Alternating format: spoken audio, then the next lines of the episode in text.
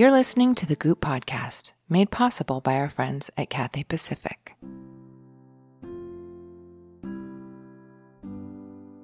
A coworker recently got back from a once in a lifetime kind of trip to Japan. For her honeymoon, she started off in Tokyo and then did a tour nearly around the country, covering some impressive ground. The longest leg of their trip was, of course, Los Angeles to Tokyo, but they flew Cathay Pacific and said it was pretty amazing. If you haven't traveled with Cathay Pacific before, they're an international airline based out of Hong Kong. Every week, they have about 100 flights going to Hong Kong and even more to Asia from the US and Canada. One thing that's cool about Cathay Pacific is that they have one of the youngest airline fleets, and they continue to invest in new planes. The surprise of walking onto a newer airplane when you're boarding for a long haul is one of life's small pleasures. And if you happen to be flying out of Washington, D.C. or Seattle this spring, spoiler alert, they'll have Cathay Pacific's brand new Airbus A350 planes. Cathay Pacific is running a deal for Goop podcast listeners now, where you can get 5% off flights from the US to Hong Kong and Asia. Book between January 31st and May 31st to travel this year. It can be an economy, premium economy, or business class. Just head to cathaypacific.com slash US and use promo code GOOP2019. Hi again. Thanks for joining us. If this is your first time, here's what you can expect. Every Thursday and a bunch of Tuesdays coming up, Goop editors will be sitting down with thought leaders who are pushing boundaries in their fields. We'll talk to doctors, creatives, CEOs, and relationship experts. You'll hear me interviewing some of the people I admire most in this world, and you'll also hear a lot from my chief content officer at Goop, Elise Loehnen. I love listening to Elise's interviews because she asks the smartest questions and really just listens. In this episode, Elise is talking with financial expert Farnoosh Torabi. Farnoosh knows a thing or two about money. At the age of 22, Farnoosh was $30,000 in debt.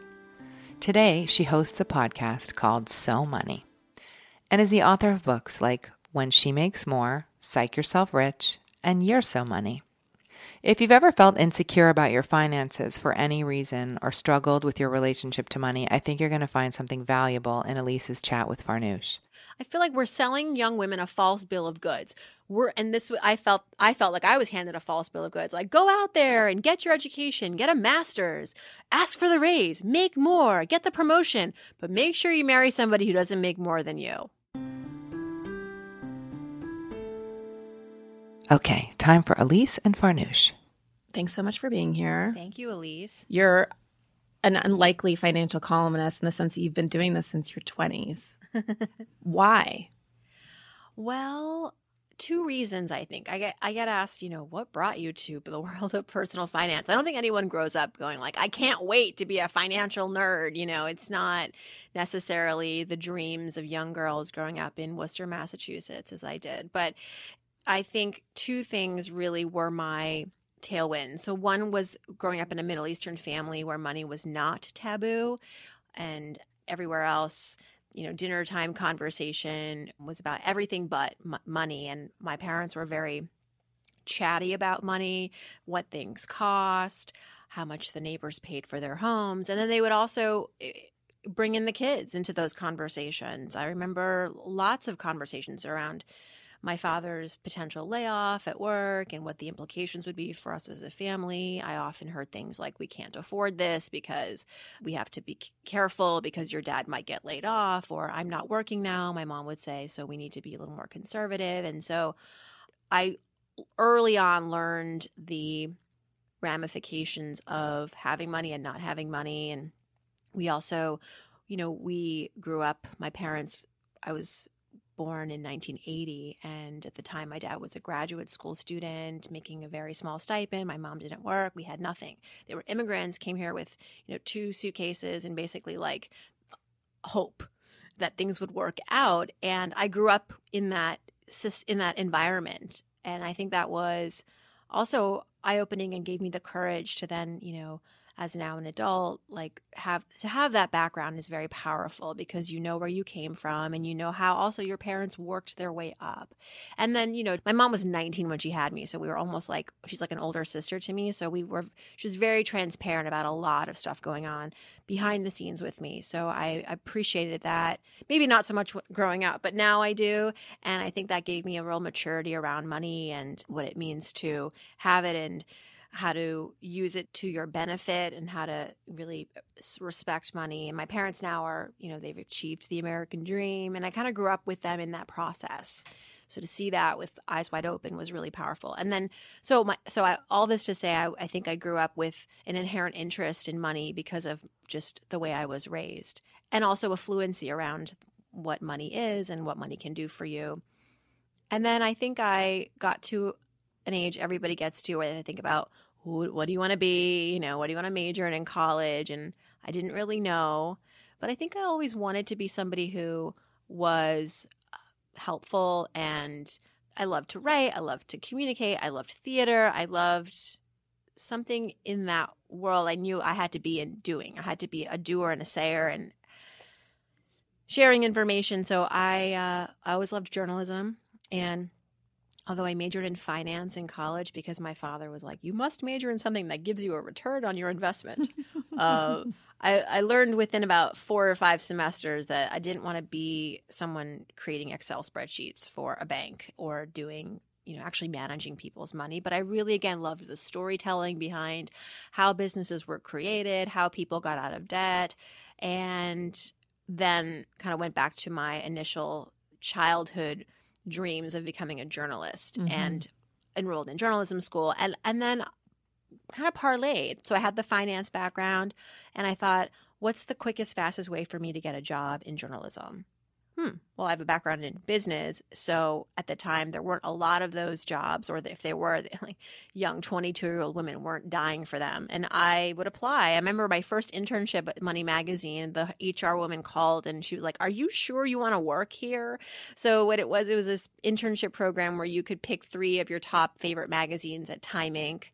and they would place you if you qualified. And so, you know, Time Inc., well, now Meredith, it's like, People Magazine, InStyle, Entertainment Weekly, Time Magazine. And I was like, money, fortune, and fortune small business. And she called me and she was like, you know that we have other more exciting magazines. You're 21 years old. What are you doing with your life? And I said, No, I know exactly what I'm doing because I'm playing the odds. And I got that internship and and here we are. Amazing. So growing up like that, my background is similar in that my parents both grew up very poor.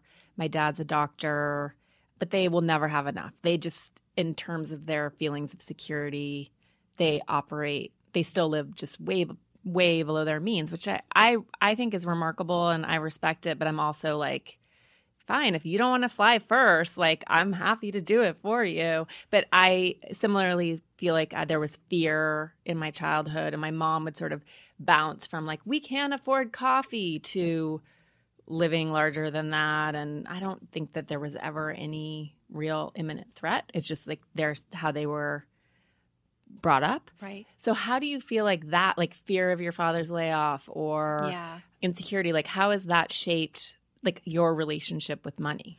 I think it's gifted me a real practicality around managing money. So I like nice things. I, I treat myself. I live in New York City. How could I not? You know, it's like live somewhere else if you're not into spending money. So my husband and I live here. We have two kids. We live in Brooklyn and life's expensive.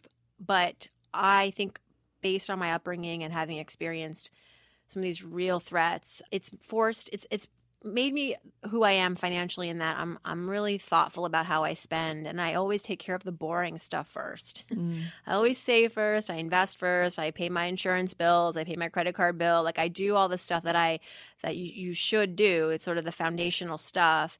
And then I don't feel guilty about the the excess that's left to spend that on stuff that will make us happy even if it's just for a day. Mm-hmm. You know, I know money doesn't buy happiness, but I think uh, it's it feels good for you know a little bit of time to go out and have a nice dinner and certainly they've been they've proven that experiences can definitely increase happiness so that's what i always try to remind people is that your money, you know, do the boring stuff first so that you can afford to do the fun stuff and not have these emotional grapplings with it. Mm-hmm.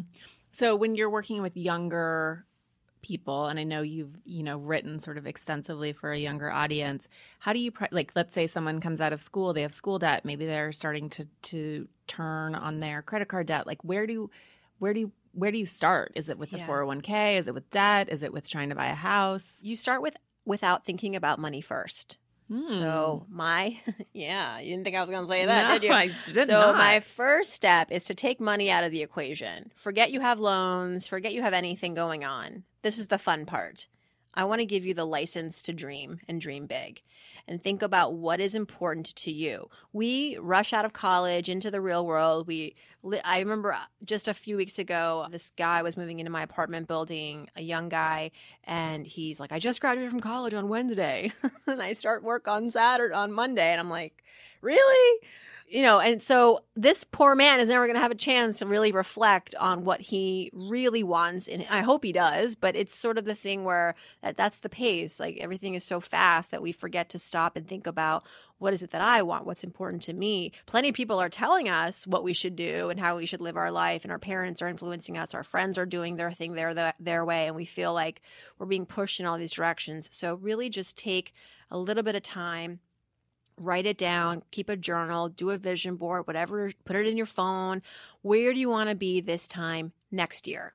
Start small. Not like in 100 years or you know 20 years down the road or who's your who are you going to marry? Like just where this time next year, where am I going to be in my life? And get specific. Where am I going to be in terms of my job? Where am I going to be in terms of relationship? Where am I going to be in terms of where I'm living, saving, debt, and all the other stuff too? But have a plan that you're working towards because otherwise, yeah, we know it's not good to have debt and to get out of debt just to get out of debt. And that's noble, but it's not exciting. Mm-hmm. That's we know that's what we have to do, but I want it to not just be something you have to do, but something that you want to do. So give yourself that compass, that that north star to say, okay, I'm gonna uh, that to get excited, so that then you can go back to the strategy with intention. And in that strategy, how do you start to carve out sort of the blocks to get there? Let's, sure. And maybe let's say, I don't know if it's helpful, but maybe the strategy is like finan- enough financial security so that you can dream big without the emotional right. wrangling. So I think a couple things have to happen. And I know people in their 20s feel like I don't make enough money and I, I, can't, I can't save because I've got all these student loans, but you can save something just getting in the habit of saving is all I want you to do for now. I don't want to say you have to save a certain amount or especially for those who feel really strapped, but that it, you are you are cognizant of the importance of saving. There's apps now like Digit is a really cool free app. I have no partnership with them. They're just this app that like you log you sign up, they watch how you earn and how you spend. And then every so often, every couple of days, they'll send you a text. It's like, hey, Elise, I think you should save five bucks because I think that's what you can do. And five dollars. Who doesn't have five dollars? So you save the five dollars, and then four days after that, they'll say, okay, based on your income versus your spending, we recommend six dollars. And it's never going to be more than twenty dollars. It's all these nominal amounts, but they do it incrementally enough that over the course of a month, you might have a hundred dollars or more saved and they've saved like over a billion dollars for all their users. Mm. It's the sort of thing that unless you make it automatic and you just get in some sort of cycle and ritual with it, it's not going to happen. We're not hardwired to like love to save. It's just not in, you know. Yeah. Some of us maybe. So so try to get into some sort of saving practice so that you that's kind of your oxygen mask right so you've got the debt over here but how do you avoid staying in the cycle of debt? You need some sort of cushion here, some sort of savings to help you when, for example, your bike breaks and you have to get some a new bike to get to work. That's important. That work is where you make your money or you know you have to get some new appliances or you have a medical bill all sorts of things um, rather than charging the card again take it out of your emergency account and then with regards to your debt I would say if you've got credit card debt, that should pr- be the priority because usually credit card debt has the higher interest rate mm-hmm. and that's your most expensive debt. And I would say start with your highest interest rate card, pay the minimums on everything, and then a little bit extra with the card that has the higher interest rate until it's gone, and then move down the, the list. Student loans are the sort of thing where there's a term, there's an end date, and if you can make those monthly payments comfortably, I have people who ask me all the time, like, so I'm okay with paying my student loans, but I don't want to be in debt. And sh- so, should I put more money towards the student loans? But P.S., I don't have a 401k or an emergency fund. And I'm like, no, no, you should do the other things because, you know, you'll be out of that debt and it's not hurting your credit as long as you're paying it off as they as the schedule says you know you're basically i see that as managing the debt so that you can manage your life and the other things that are important to you but if you do have the sort of student loan debt that is really hairy and there's a lot of it and it's in different pockets and you're having a hard time keeping track, then you might want to look at consolidating or working with some places that can help you manage it better. Maybe it's if you work in some cases, federal loans are far more flexible than private loans, and there's more programs available to you, like income-based repayment. If you work in the public sector, sometimes there's there are forgiveness plans. So it's really about figuring out how to make it more tenable, manageable, and you know, just it's just a matter of tapping into some resources. Mm-hmm think too when you're young you feel like you'll never make any more money than you're currently making but you will exactly and before we started we were talking about women who become mothers and then are sort of weighing the benefit of their salary after taxes versus childcare and who decide to sort of opt out and how bad that is for the economy and also for these women who then maybe need to get back into the workforce. So what how can you how can women do a better job of setting themselves up so that that is less of an appealing option? Well, just don't make it an option. Take that card off the table. Mm-hmm. It's not an option. If your goal is to stay in the workforce and pursue your career, make that the goal. And as other things evolve, as children come into the picture, partnership, etc., you'll figure it out. It's it's sort of the thing where once we, I feel like once we entertain the the, the option of not working, and then we do the math, and we see, oh my gosh, childcare is so expensive. My job only pays so much. We play small. I mm. think you're playing too small. You need to play big. You need to think long term. And now, if you're listening to this podcast and you're in your 20s or 30s and you haven't yet thought about kids, but maybe it's on the horizon, I don't know, and you don't want to not have it be on the horizon just because of your salary, then you, because childcare is expensive, we know that. It's really about reverse engineering it so that you can arrive at parenthood with an ability to call your own shots. Mm. And so, what does that look like? What does that mean? I mean, I remember being in my 20s and I always knew that I wanted to be a mom. I was going to go for it. And before I even knew I was like wanted to get married, I just knew like I wanted to have kids. But I would see moms in my office and at work that that were in some cases role models in some cases not. There were the moms who I thought the ones who were doing it, you know, well who were fulfilled working and being moms at the same time were the ones who had had seniority right? And they had an infrastructure at home in place so that they could go to work and not be worried about what was happening at home. They had outsourced tasks. They had a partner who was supportive and understood and like there was a lot of communication. And I knew that that just wasn't going to ha- one day I would snap my fingers and all that would happen. You have to kind of learn the way. And then the most important thing I realized I had to do in my 20s was to work my tail off mm-hmm. and to ask for more money, ask for the raises, ask the uncomfortable questions. Like go into your boss's office and, and ask for that raise. Switch companies because sometimes that's the best way to make more money. Save my money, invest my money.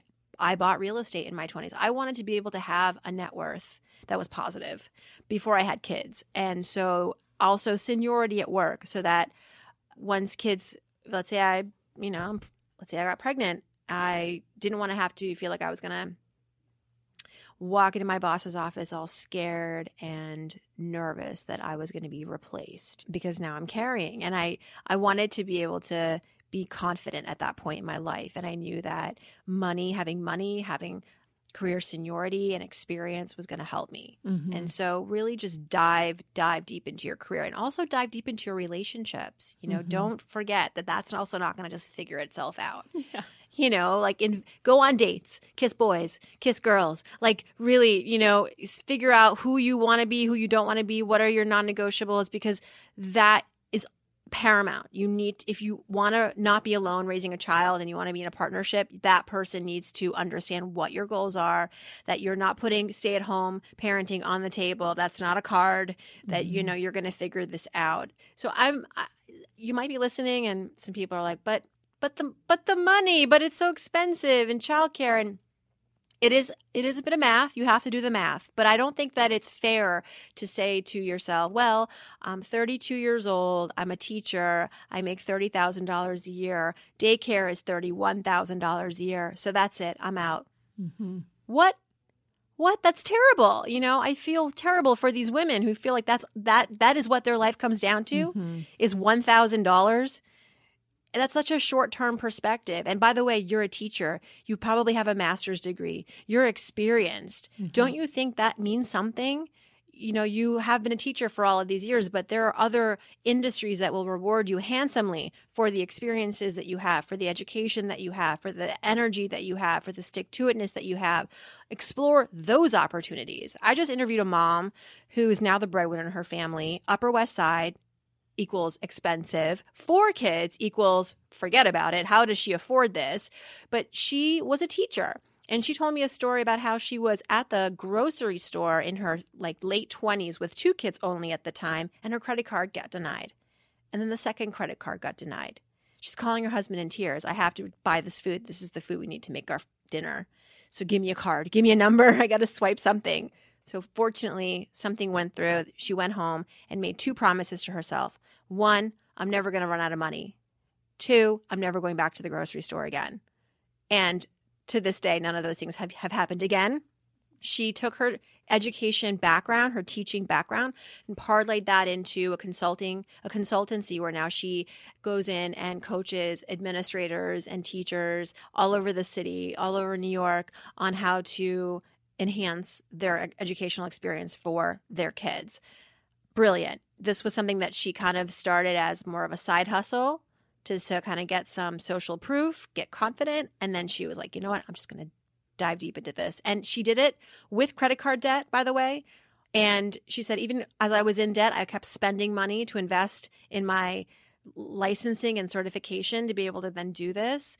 But she had a plan, you know, and, and I almost like we joked, I'm like, you're you basically have to work at a deficit sometimes to be able to get to a net positive. Mhm. And and that seems impossible. Like, no way. When I have kids, I can't take those risks. But again, she thought long term. And today she has four kids, right? She's the breadwinner. She's never been back to the grocery store. Her husband does that. And I just think I I I love this story because it captures everything I think we've just tried to talk about, which is Mhm. like you have to just take that card off the table. You have to ask the hard questions. You have to make a long-term plan. And in the interim, if if sometimes if some years you work at a deficit, so be it. Some people go into debt for other reasons. Mhm. Go into debt a little bit for your career, right? right for yourself For yourself. Yeah. I remember before I had kids, my friend Missy said something to me. She said, I was like, this is crazy. You know, this is staggering. And she said, it's all liquid and you just need to, it's all liquid. And that I found that to be true. Like, just when I was like, oh my God, I'm like, it's a tidal wave, like, help Oh. would arrive somehow. It just felt like a, it, it made it easier for me to like navigate it. And the other Okay. thing I would add, or two more things I would add, one, we need paid family leave in this country. Yes. And we all need to, even if we already have kids, we need to be aggressively pushing for this for all the women coming up behind us because we do not have a good safety net in this country. A lot of women don't realize that there's no there's no guaranteed leave, much less paid family leave until they get into the HR office and they're told, "Oh, you can take 12 weeks, but it's disability, it's unpaid." And then I would also say that I agree with you. You can't, you not only can you not put that card on the table, but I think a lot of friends of mine who have opted out have done so in part because they didn't like what they were doing. Right. And so, so it was like mm-hmm. that convergence. And mm-hmm. so I think in your 20 as you're sort of like I don't like this. Like that's the time to re-architect yes. your career and make a transition. So important. And then I and maybe I'm a, a whack, but I feel like as I went into both of my pregnancies, I sort of doubled down on work in part you know, and I was just having this conversation with my sister in law yesterday who's thinking about having a child. And she was like, I just, I don't want to go for a bigger job because of all the uncertainty. And I was like, girl, you got to like pedal to the metal. Yes. Like, you go. It's three months, it's so fast. And your desire, your drive doesn't dissipate with diapers.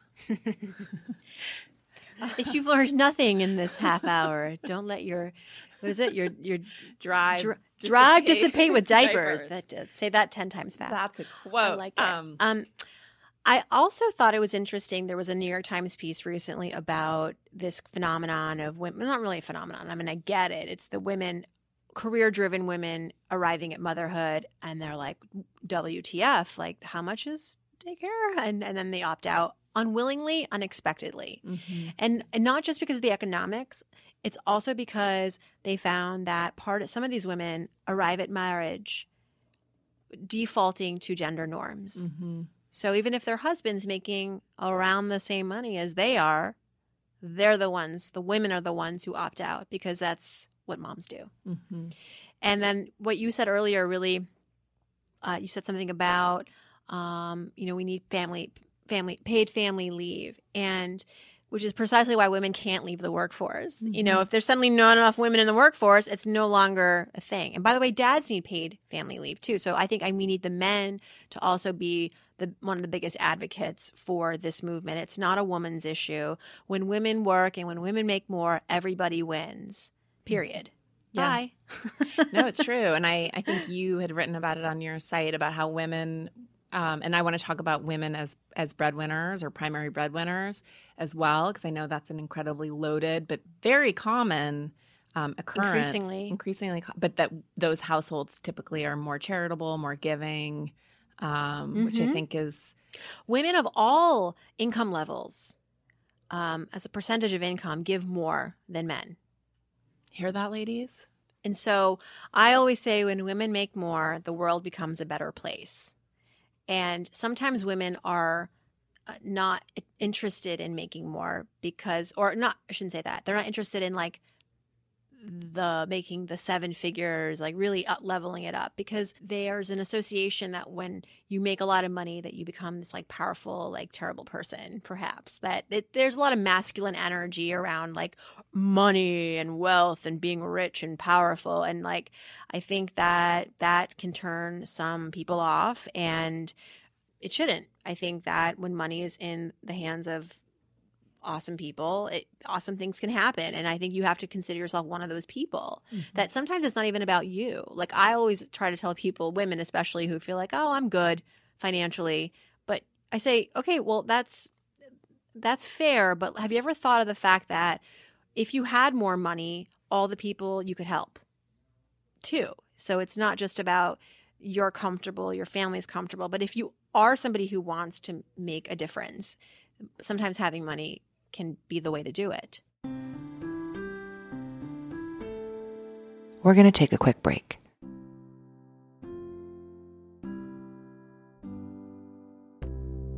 Travel content has always been a big part of the Goop brand, and I think it's the way a lot of people first discover us. They're planning a trip to, say, Vancouver or New York or Chiang Mai, and they come across our city guide for that destination which typically includes hotels, restaurants, bars, cafes, shops, and things to do. And depending on the place, maybe a deep dive into the best spots to get sushi, or go wine tasting, or learn to surf. The great perk of working at Goop is that we get to go out and test these places for our readers. So the team travels a fair amount, and we've gotten to know our way around the airlines, like Cathay Pacific. Cathay Pacific is an international airline based in Hong Kong, but they fly all over. Now, Cathay Pacific goes to more than 180 different destinations in more than 40 countries and territories. If you're based in the US, they fly from Boston, Chicago, LA, New York, San Francisco, and Washington, D.C. and I heard they're coming to Seattle soon this spring. They also fly out of Vancouver and Toronto, and of course, London and elsewhere in Europe. From the US, Cathay Pacific has a little more than 100 flights per week going to Hong Kong and beyond, including 22 destinations in mainland China and a bunch more throughout Asia. I think a trip to Thailand sounds pretty nice right now. And so does this deal. Cathay Pacific is giving 5% off flights from the US to Hong Kong and Asia. Book between January 31st and May 31st to travel this year. It can be in economy, premium economy, or business class. Just head to cathaypacific.com slash US and use promo code GOOP2019. One of my favorite things about podcasts, in addition to the fact that they're free to listen to, is that you can learn a lot from them and quickly while multitasking which is key for me because I'm typically trying to do a couple of things at once. If you're new to podcasts, a good place to start is Spotify. They have more than 150,000 podcasts to choose from, which means there are shows for learning about pretty much anything you can think of. If you're into business like GP, Spotify has HBR IdeaCast, a podcast by the Harvard Business Review. If you want to change your perspective on your job or workplace, there's Work Life by Adam Grant. If you want to think deeply about culture, there's Still Processing, a podcast hosted by two culture writers for the New York Times, Jenna Wortham and Wesley Morris. And if you're like me and you want to explore spirituality, there's always the legendary Oprah's Super Soul Conversations. Start listening on Spotify today. Now let's get back to Farnoosh and Elise. I know you wrote a whole book about this, but what are some of the myths and some of the truths that sort of surround women as primary breadwinners? Oh, wow. So um, I think that, well, the biggest myth is that it's not a problem. this is not a problem. I remember shopping my book around and we got diametrically opposed feedback from editors from major publishers. One editor would thought I was hopelessly naive to think that talking about this quote unquote issue of females being top earners in their relationships was a complexity. I don't call it a problem because I think that can get that can sound sort of like oh negative like we don't want more breadwinners female breadwinners mm-hmm. i call it a complexity it's it's layered and we don't really have the tools or the communication tactics yet to, well i hope i'm working on it i'm trying to get that that all that out there but it's not mainstream yet. And then I had other editors who said, Thank you for writing about this because I'm in this situation and I feel really lost at sea. Mm-hmm. I don't know how to communicate it to my husband. I don't know how to.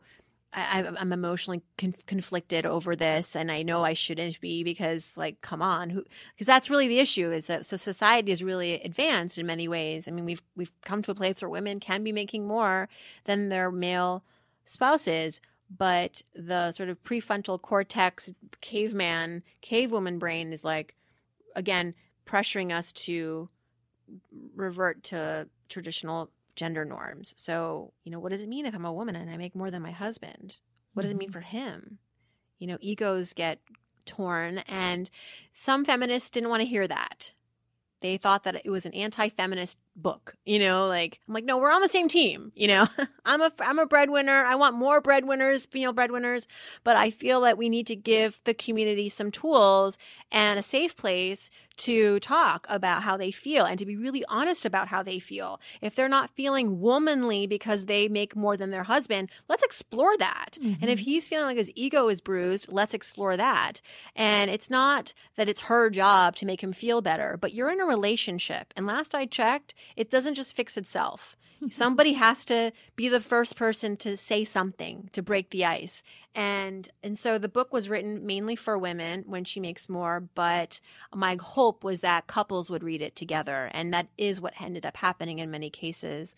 But it but so the biggest myth was this is not a problem and how dare you talk about women in this way that like that this is somehow a problem. I think it's more of a problem for well complexity for for couples where maybe they didn't expect this. It was never uh, the expectation that she would step up as the breadwinner or they're older, so they have maybe more traditional views and values as to what a marriage entails. I found that millennial younger couples were a little more with it and like hip to it, but still, I think that's easy to say, but when you're in it, it can be a little jarring. So, men in particular, they're oh, and look, it's not even just me. It's we there was a Pew Research study not too long ago that looked at what our expectations are of marriage in this society. And a majority of people still feel it's a man's responsibility to provide well for his family. We, very a third of Americans feel that way about women. Overwhelmingly, like two thirds feel that way about men. So here we are, 2019. This is this is how we feel and maybe we're saying one thing but we're feeling another. When we take surveys we tell the truth. We're like actually you know uh, we kind of the patriarchy is still very alive and well. Mm-hmm. so all this to say i think that it's it's very fertile ground for conversation. I like to see that there are more women that are at the helm in their marriages financially but it would behoove all of us to just be a little bit more real and honest with each other about how we feel about it, how now this is going to what does this mean for my purpose in the relationship? If a man thinks that he's been he's he, that he should just be the provider financially and then he's not. Mm-hmm. Well then he's going to have to find a new purpose and how he does that should be something that the both of you decide upon. Right. And um and it's incredibly common, right? It's becoming very common. So, you know, in the 60s, it was one in six marriages. I'm oh, sorry. Uh, let's see. No, um, six percent. Six percent. So that's less than one in six. Six percent of marriages, and then now it's about a quarter of marriages. Forty percent of women are female breadwinners, and that including single moms. So, but if you just look at married couples, it's about twenty five percent, and I think that's because more women are going to college than men and also graduate school. There's also the residual impact of the recession, which was often called the mancession. So a lot of men lost their jobs, women went back into the workforce, and then that kind of maybe stayed the case for families, or he went back to work, but maybe wasn't making as much. And I also see a boom in female entrepreneurship mm-hmm. in the last five years, 10 years. That's been really exciting to, to see. Yeah, and I think it, you know, that sort of speaks to motivation and I we were talking about this before, but I'm in that 25%. I out earn my husband and it's always been that way. And that was important to me as not I wasn't like, "Oh my god, who can I out earn?" Um, but I in my dating life, I was frequently said I, li- I lived in New York at the time and I was frequently set up with very preppy, very waspy New York guys who were incredible earners. And they, I was working in magazines at the time. I was not earning a princely amount of money, but I was supporting myself, which was very exciting. And the response was always like, oh, that's so nice. You have this walking around money. I think someone actually said walking around walking around money. It was like shoe money. A man told you this? Something equivalent to that. And I was like, what the fuck? Like, this is my. Oh, we can curse on this podcast? We can curse. Like, you should have told me that 25 minutes ago. This is my. I worked so hard to be able to pay my rent. And at that point, I was like, I'm not going to feel devalued. And I want to, I also wanted the financial support of knowing that I, I needed to know that I could build wealth myself and and support myself. So and my husband is I mean, you'd have to ask him, but I feel like he's pretty he's totally okay with it. But he's also not very driven by money. Same. Yeah.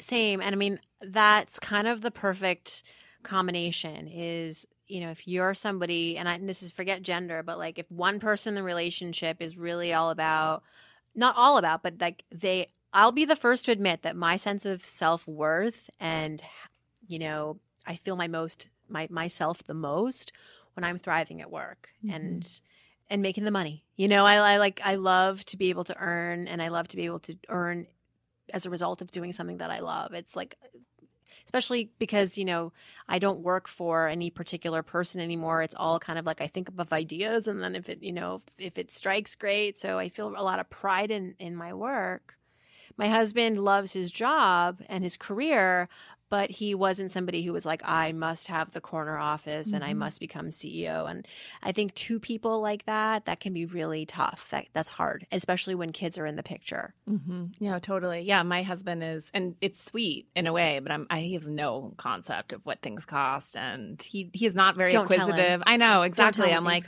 you know, whatever. Go buy your Topo Chico water, and that's his big indulgence. Uh, loves Topo Chico water. Topo Chico. Oh, Yeah, and sell that in New York. I don't know. You're gonna have to find a special. Is that a California thing? It's it's originally from Mexico. He goes to a special market Oh. in Marina Del Rey and buys a lot of Topo Chico. I like But- saying that. but um, I agree. It's it doesn't seem to be a problem. Partic- it's just not his value system. hmm But I can imagine. I think you had said earlier that when that wasn't the intention. You know, I certainly have friends who married a little bit younger than I did, who married someone who was had was dreaming big, right?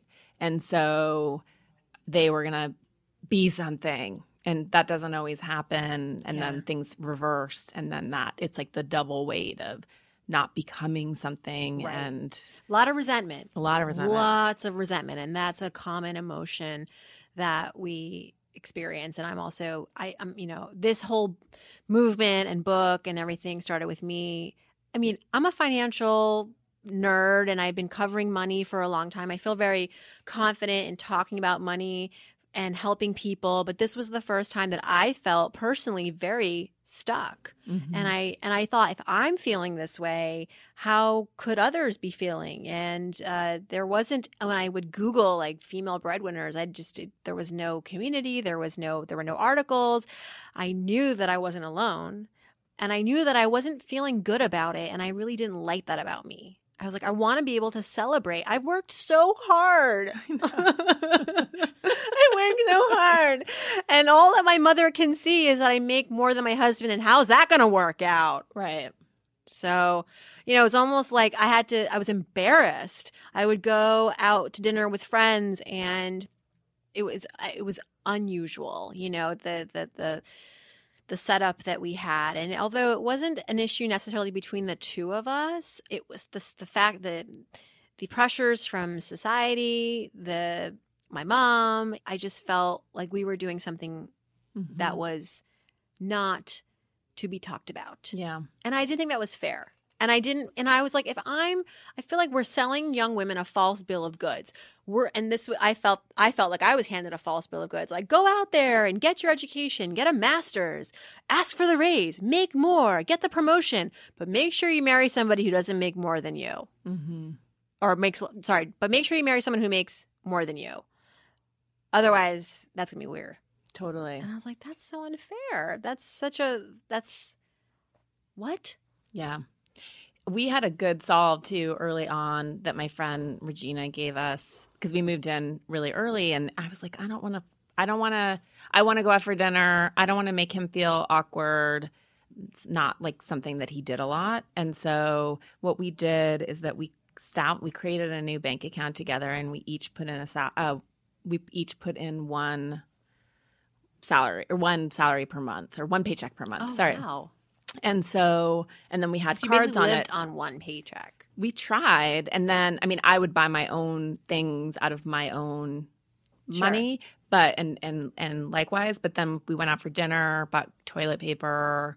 Ultimately, we lived together. We paid our rent and utilities out of that account, Mm-hmm. and so it also dissipated any like, are you paying? Am I paying? Am I spending? Mhm, Am I mhm. like paying for too much? It took that out of the equation. It was really helpful. That's So great. It, I don't know. It's never really been a persistent problem. So, what in finality, what is one like energetically, the way that we engage with money, like what do you think is like what's the healthy relationship? Oh, yeah. So the healthy relationship is to really respect it, to know that there's more where it came from, you know, that the world is abundant, that you have to also work at this relationship. It's not going to fix itself. It's not going to come over to you and say, hey, do you want more money?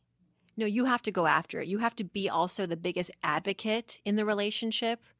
Your money's not going to talk for itself. It's not going to speak up for itself. You have to speak up for it. You say, "I I'm worth it. I need more. I I deserve more." And you can have a really healthy relationship with money.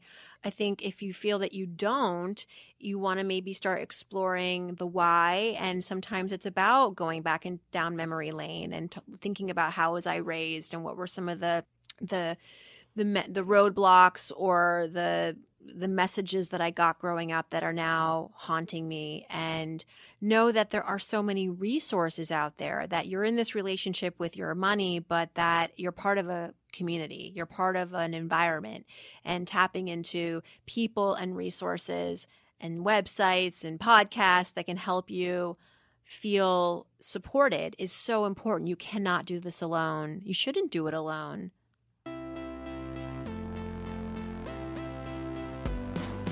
Thanks for joining Elise's conversation with Farnoosh Torabi. For more from Farnoosh, head to goop.com slash the podcast and farnoosh.tv. You can also tune into Farnoosh's own podcast, So Money. Thanks again for joining us on the Goop podcast. Next Tuesday, Elise is kicking off a special series on relationships that will run throughout February. Be sure to tune in. In the meantime, Tap subscribe if you haven't already, and please rate, review, and share with a friend. We've got more info on goop.com slash the podcast.